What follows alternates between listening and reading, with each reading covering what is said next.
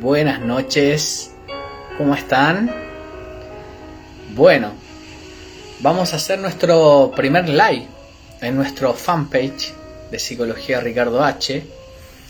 A ver si después lo podemos compartir también en nuestro canal y también en nuestra fanpage de Cifopsi. Bueno, hoy día les voy a narrar un cuento muy especial, muy especial para mí. Se llama el cuento del elefante encadenado. Este cuento es especial porque me trae muchos recuerdos, especialmente cuando estaba estudiando.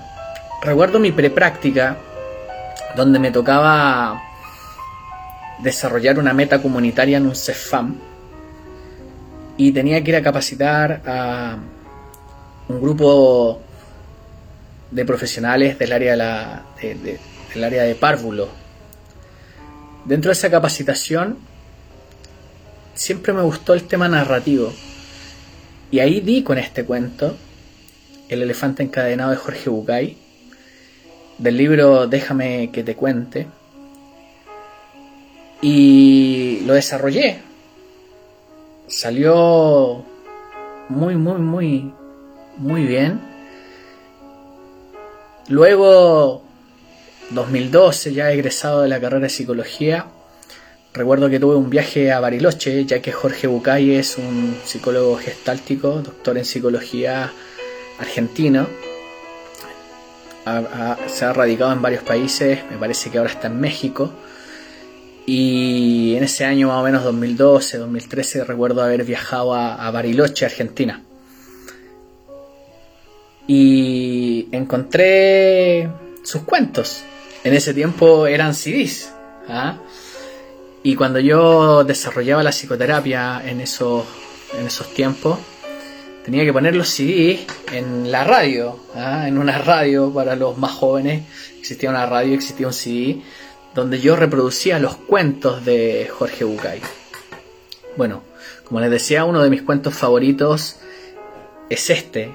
Y quiero cerrar la noche, luego de todo un día de atenciones, narrándoselos a ustedes, con mucho cariño, con mucho afecto. Aquí voy a dar inicio al cuento, a ver si dejamos alguna enseñanza o algún aprendizaje para ustedes. Cuando yo era pequeño, me encantaban los circos. Y lo que más me gustaba de los circos eran los animales.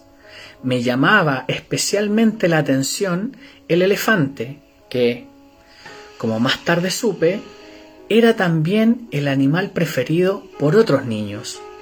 Durante la función, la enorme bestia hacía gala de un peso, un tamaño y una fuerza descomunal. Pero después de su actuación y hasta poco antes de volver al escenario, el elefante siempre permanecía atado a una pequeña estaca, clavada en el suelo, con una cadena que aprisionaba una de sus patas.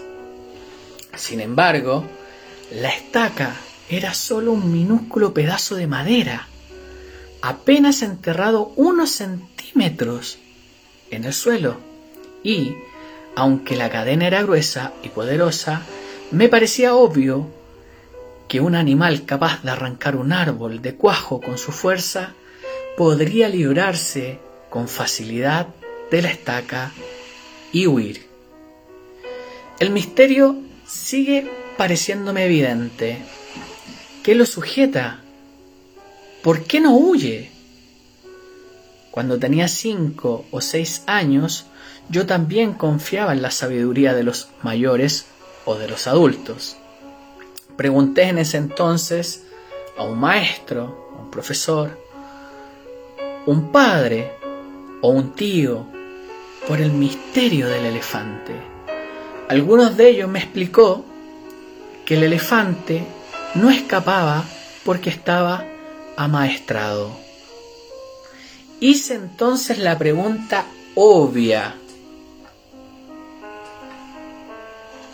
si está amaestrado, ¿por qué lo encadenan? No recuerdo haber recibido ninguna respuesta coherente. Con el tiempo, olvidé el misterio del elefante y la estaca, y solo recordaba cuando me encontraba con otros que también se habían hecho esa misma pregunta alguna vez. Hace algunos años descubrí que, por suerte para mí, alguien había sido lo suficientemente sabio como para encontrar la respuesta. El elefante del circo no escapa porque ha estado atado a una estaca parecida desde que era muy, muy pequeño. Cerré los ojos e imaginé al indefenso elefante recién nacido sujetado a la estaca.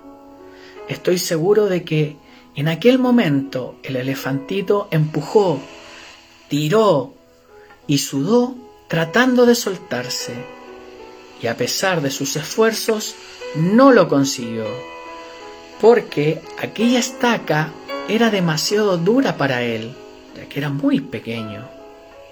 Imaginé que se dormía agotado y que al día siguiente lo volvía a intentar, y al otro día, y al otro, hasta que un día, un día terrible para su historia, el animal aceptó su impotencia y se resignó a su destino. Ese elefante enorme y poderoso que vemos en el circo no escapa porque, pobre, cree, cree que no puede. Tiene grabado el recuerdo de la impotencia que sintió poco después de nacer, y lo peor es que jamás se ha vuelto a cuestionar seriamente ese recuerdo. Jamás, jamás intentó volver a ponerse a prueba con su fuerza. Bueno, dice Bucay, todos somos un poco como el elefante del circo. Vamos por el mundo atados a cientos de estacas que nos restan libertad.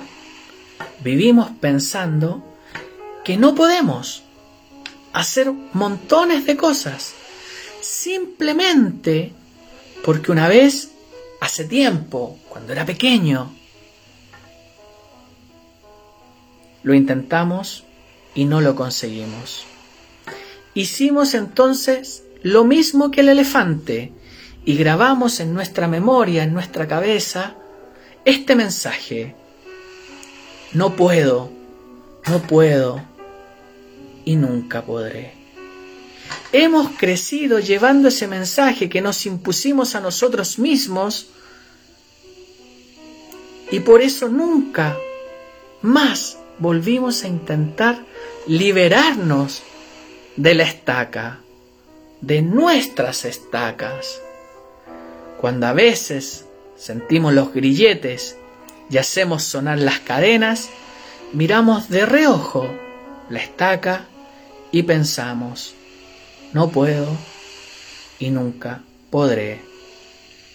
Bueno, esta narrativa se las dejo con mucho cariño en nuestro primer live.